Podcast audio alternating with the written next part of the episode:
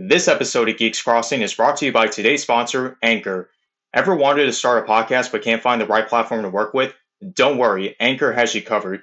Anchor is a free audio app that allows you to record a podcast on any device no matter where you are.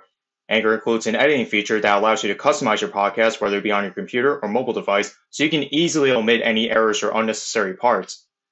Anchor also allows you to distribute your podcast to other platforms like Spotify, Apple Podcasts, or even Google Podcasts, which is amazing. Did I mention the part about making money? No? Well, you could be earning money every time someone listens to your podcast with no minimum listenership. If that's not the easiest way to make a podcast, I don't know what is. Download the free Anchor app or go to anchor.fm to get started today. We're now at volume 4 for this Kingdom Hearts mini series. I don't know about you guys, but I think it's going along well. Though I'm a huge fan of both Kingdom Hearts 1 and 2, Birth by Sleep proved that console games aren't the only solid games within the franchise, and I got a similar vibe with another handheld entry. In today's episode, we're going to be talking about Kingdom Hearts 3D Dream Drop Distance. The 3D is both a reference to the literal 3Ds in the title and the features of the Nintendo 3DS. For a while, this was the one game why I bought the 3DS in the first place. Also, Kid Icarus Uprising, which I might do a retrospective on one day, not sure if any of the other members of Geeks Crossing have played it. Maybe Mag. I don't think Nick and Keith though. Shoutouts to you guys. Anyway, I'm glad I had the 3DS anyway because I wanted to preserve my Pokemon, Mario, and Kirby fixations. And this game actually looked interesting to me. A game where you play as both Sora and Riku respectively, and it was supposed to celebrate Kingdom Hearts' 10th anniversary. Yeah, Kingdom Hearts came out in 2002, believe it or not, and this game came out in 2012. One thing that definitely caught my attention was the fact that all the Disney worlds that were added were completely new.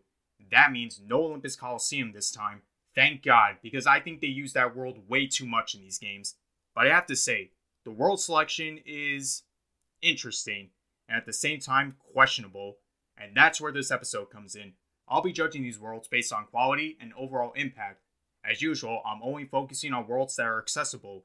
The following worlds that are included are Dive into the Heart, Destiny Islands, Disney Castle, Radiant Garden, Twilight Town, The Realm of Darkness, and Castle Oblivion.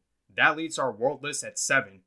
Literally half of the worlds in this game are inaccessible, so I apologize if this episode is on the shorter side compared to the other volumes. And once again, everything I say is just my opinion, so don't take offense to anything I say that's not ideal to some of you. Oh yeah, spoilers will be mentioned as well. I'm Eric from Geeks Crossing, and this is the Kingdom Hearts Dream Drop Distance Worlds ranked from worst to best. Number 7 Country of Musketeers. I just want to point out that just because this world is ranked at the very bottom doesn't mean I hate it. In fact, I think Country Musketeers is a solid world, yet there's nothing that makes this world stand out so much.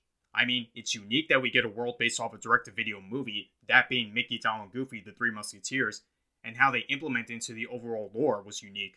This was at a time before Mickey became a Keyblade wielder, or king for that matter, which begs the question is this world a past version of Disney Castle just like Timeless River in Kingdom Hearts 2? I don't fucking know. The plot holes in this game are perceptible. At least the stories were decent enough. Sora helps Mickey, Donald, and Goofy reach their full potential as Musketeers and stop Pete's evil plan. Meanwhile, Riku helps Princess Minnie escape Pete's prison. Still, how the hell does Riku stopping Pete's trap affect Sora's version of this world? Another plot hole that this game doesn't try to resolve. Besides that, I like the music in this world, and the bosses were alright for the most part. The Beagle Boys and Pete were decent bosses for Sora. Unfortunately, I can't fucking stand Holey Moley for Riku's side. This boss sucked. The way it constantly hides and forces you to waste time tracking it, not to mention splitting up its body parts so you waste even more time. Again, I don't think that this world was necessarily bad, but I don't remember it being too special either. Maybe there's a reason why young Xehanort or any of his variants didn't appear in this world. Number 6. La Cité des Cloches. I hope I'm saying that right. Some of you are probably surprised to see this world ranked so low. Don't get me wrong, I was completely down for having a world based off the Hunchback of Notre Dame, and apparently this was an early decision on Square's part, since it was the first new world revealed in the teaser trailer this world did a good job at providing areas based off the film, like the cathedral, the city of Notre Dame, and the cemetery as well. Although, because most of the areas were so massive, it made you feel like you were constantly backtracking, which easily got on my nerves. The music in this world was surprisingly epic, given the atmosphere that this film is based off. It's no wonder why. I did like the stories in each respective version, though. Sora helps Quasimodo and Phoebus save Esmeralda from being burned at the stake, and Riku tries to stop Frollo and his nightmare companion, whom he believes was Judgment sent by God. And no, he doesn't realize the irony in using a demonic creature to spread God's judgment. Riku definitely left more of an impact to these characters because he helped Quasimodo realize that he can't keep imprisoning himself because of his own appearance. Granted, Sora tried to do that, but Riku nailed it. What holds this world back for me is the boss fights. Sora and Riku both fight the gargoyle, and I fucking hate this boss. Its overpowered moves and unorthodox attack pattern kept me enraged, and this was an early game boss, by the way. Talk about slapping you in the fucking face with difficulty. At least Riku's version was slightly easier. Also, why wasn't Frollo a boss? If you can make Disney villains like Nacht Clayton and Shan Yu bosses, then why couldn't you do the same thing to Frollo?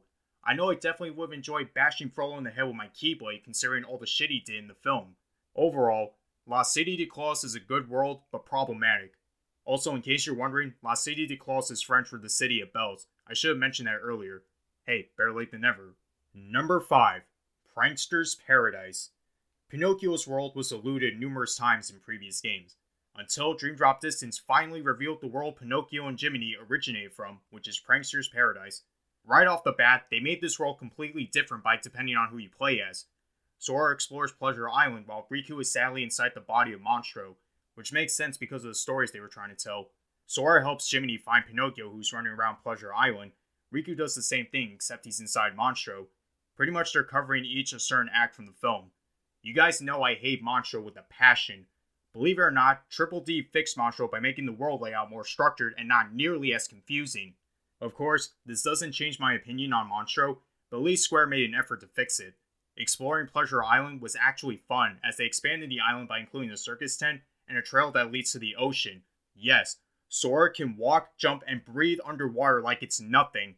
I don't know if it's supposed to be a reference to the movie, or considering that this is a dream and nothing's supposed to make sense, Either way, this was fucking awesome. And I love the music in Sora's side. It's so cheerful that it makes you forget you're on a cursed island. And the Monstro field slash battle theme from KH1 returns in Riku's side. I also enjoyed the boss fights.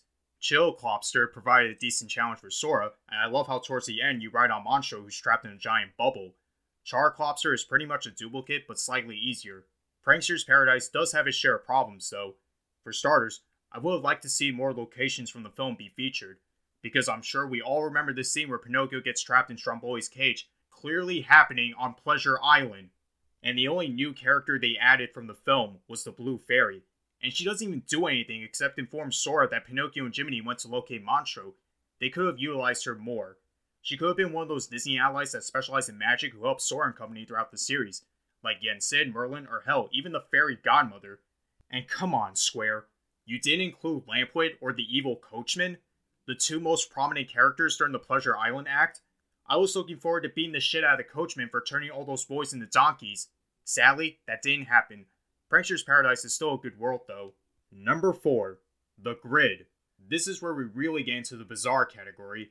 Yes, Square decided to make a separate world dedicated to Tron Legacy, when they could have easily saved the Tron sequel for a future return to Space Paranoids.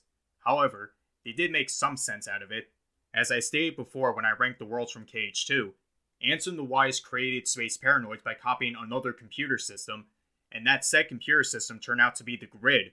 Putting lore aside, you guys know I love techno themed levels, and this world exemplifies that trope. The digital aesthetics are more polished this time. I mean, Tron Legacy came out 28 years after the first film, so of course they amplified the graphics. And the music is amazing as well. Story wise, they not only follow events from the film, but also hide in some of the lore they established with Space Paranoids. Sora teams up with Quorra to find Tron's source code so they can revert Rinzler back into Tron. Riku teams up with Sam to find the portal that'll take him and his father back to the real world. Of course, Clu isn't going to let any of that stuff happen. Riku's side was definitely more based around the film story, so I didn't feel that engaged. I was, however, more infested with Sora's side considering him and Tron formed a strong bond back in Kingdom Hearts 2 which made their fight even more impactful. Rinzler is not only the best Disney villain boss fight in this game, but one of the best within the series in general, because Sora was forced to fight a friend in order to save him. And the feels, man, where Rinzler tried reaching for Sora's hand as he was falling to his doom. Yeah, the Sam and Kevin scene was good too, but I cared more about Sora and Tron's dynamic. Commantis, which was the boss fight in Riku's side, was decent. except for that one light cycle move where it takes out over 75% of your health. Speaking of which, the light cycle minigame improved a lot since KH2 by having better controls and a laser feature. If I can nitpick on one thing though, it would have to be the scene where young Xehanort and Xemnas confront Sora. They clearly stated that Data can't sleep and Sora is in the real world. If that's so, then why the hell is this a sleeping world to begin with? I don't know if there's something I missed, but that just adds more to the game's plot holes. Despite that, the grid was an amazing world, and I think it's on par with Space Paranoids. Number 3, Traverse Town. Starting off in the top 3, we have the oh so iconic Traverse Town. You guys know I love Traverse Town for its lore and how vital it is to Sora's first journey, a world that acts as a refuge for those who lost their homeworlds to the darkness. I was definitely excited to see this world return in this game. It was the first sleeping world that Sora and Riku visited during their Mark of Mastery exam. Compared to the first game, Traverse Town received a huge upgrade. Not only do we get the return of all three districts, but new areas were added as well, such as the 4th and 5th districts, the Fountain Plaza, and even a huge ass post office that's found underneath that little mailbox. The music has been amplified as well, adding more jazz to it. This may irritate some people, but I think this music is better than KH1's version. Hey, opinions. Probably the most interesting thing to talk about is how Sora and Riku meet characters from The World Ends With You, who inform the duo, mainly Joshua, about the split realities in each sleeping world. Obviously, I had no idea who these characters were, but it's nice to see Square incorporate another IP in the Kingdom Hearts other than Final Fantasy. And I think it was thanks to this game that The World Ends With You became so popular. I guess it's only a matter of time before we see any characters from Dragon Quest, or, if we're lucky, the Bouncer. Just kidding, that's never gonna happen. Anyway, Traverse Town was the only world in this game that players visit twice over the course of the story. Like I said, the first visit was about introductions and shit. The second visit had Sora and Riku help Neku and his friends try to stop the Spellican, a nightmare that's able to move freely between the realities in each sleeping world. Sadly, they couldn't stop it in time. As for bosses, Sora and Riku both fight Hockomonkey in the first visit. Decent first boss, except its stretchy arms can be very annoying to block slash avoid. In the second visit, Riku doesn't get a boss fight oddly enough. Sora, on the other hand, is forced to fight the first three nightmare bosses he faced in the game, courtesy of the Spellican. Those being Hockomonkey, Gargoyle, and for some reason Char Clawbster, despite it being the boss from Riku's side. I used to hate this boss rush when I first played this game, because imagine fighting all these large ass bosses on a small ass DS screen. Yeah, it wasn't pleasant. Thankfully, playing this game on consoles made this boss rush much more tolerable, and in some cases, fun. Speaking of fun, I actually like the Flick Rush minigame in the 5th District. Essentially, you pin your spirits against other spirits in a tournament like setting. Even though the gameplay does remind me too much of Chain of Memories, it was still fun. Overall, it was great to see Traverse Town make a comeback, and I hope we get to explore this world again in a future game, because the lore behind this world is still an enigma. Also, I like to see Neku and the others return again. I mean, Sora did promise that he'd visit them in Shibuya. Of course, if you guys played Kingdom Hearts 3 Remind, that statement is now questionable. Number 2. The World That Never Was. If you guys thought I was excited to see Traverse Town return, imagine the smile on my face seeing this world return as well. The World That Never Was ended up becoming my favorite world in KH2, and in some cases, it was the perfect world for me to experience. Once again, this world serves as the last location for Sora and Riku's journeys, but it felt divided in terms of exploring. Sora mainly treks through the Dark City, which is more expansive this time, and Riku primarily explores the castle that never was. The god level music returns, yet they somehow made it sound better. Just when you think the music in past worlds sounded perfect, here comes Dream Drop Distance amplifying them, and I love that. And because this is the last world, you already know shit's about to go down. Sora learns from young Xehanort and Xigbar that the plans Ansem and Xemnas had before were just stepping stones into Master Xehanort's true plan, or the purpose of Organization 13 for that matter. As an effort to start another Keyblade War, Xehanort wants to divide his heart among 13 vessels, clash against seven Hearts of Light, forge the almighty Keyblade, and summon Kingdom Hearts. Holy shit, what happened? Kingdom Hearts went from being about a boy trying to save his friends from darkness to now trying to stop a maniacal philosopher who's hell bent on trying to create a universal revolution. anyway, they plan to make Sora the 13th vessel, but thankfully Riku and Mickey come along to save him. Prior to this, Riku learns that this whole time he's been traveling through Sora's dreams, as he was like a dream eater of some sorts. Believe me, it sounds stupider than it sounds. Despite my negativity, this was the biggest plot twist within the series at the time. If anything, it got me more hyped for Kingdom Hearts 3. The boss fights were definitely intense. I mean, it's the last world, so they need to be. Sora only has one boss fight, and that was against Xemnas. Not as engaging as his previous fights from KH2, but they were still solid enough. Riku, on the other hand, has not one, not two, but four bosses in this world. Okay, technically the last boss is Fallen the Dive to the Heart, but as I said, that world is inaccessible. The first boss fight was against Anti Blackcoat. Pretty decent boss, if you didn't have that one move that drains 99% of your health. Riku has another showdown with Ansem, which lasted two phases. The second phase was more nerve wracking given all the attacks he unleashes. However, he's nothing compared to young Xehanort. Oh my god. This asshole doesn't give you a chance to breathe, and just when you think it's all over, he unleashes some bullshit where you have to destroy his clock within a short period of time. And if you don't, you have to start the fight all over again until he's back at zero health, where you have to repeat this cycle over and over again until you beat the clock in a certain number of time. God, I hated this fight so much. But at the same time, I kinda like this difficulty that the game throws at you. What can I say? I'm a complicated guy. Sadly, you won't find anything difficult about the true final boss, Nightmare Armor. It's not a terrible boss, but it's way too easy compared to Young Xehanort.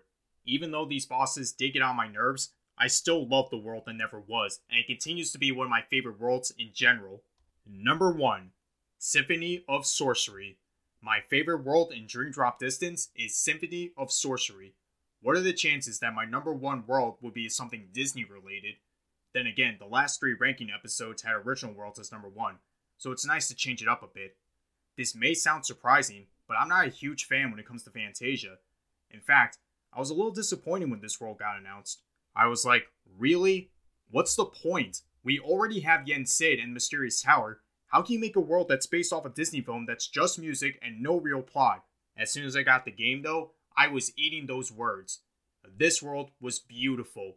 Square really went above and beyond to make sure they stayed true to source material by having the entire world be nothing but music. By omitting any battle quotes or sound effects, I couldn't believe in myself. The aesthetics really stand out for this world as well. Starting off in the tower where the Sorcerer's Apprentice plays in the background, but the real treatment lies within the songbooks that send Sora and Riku into different locations.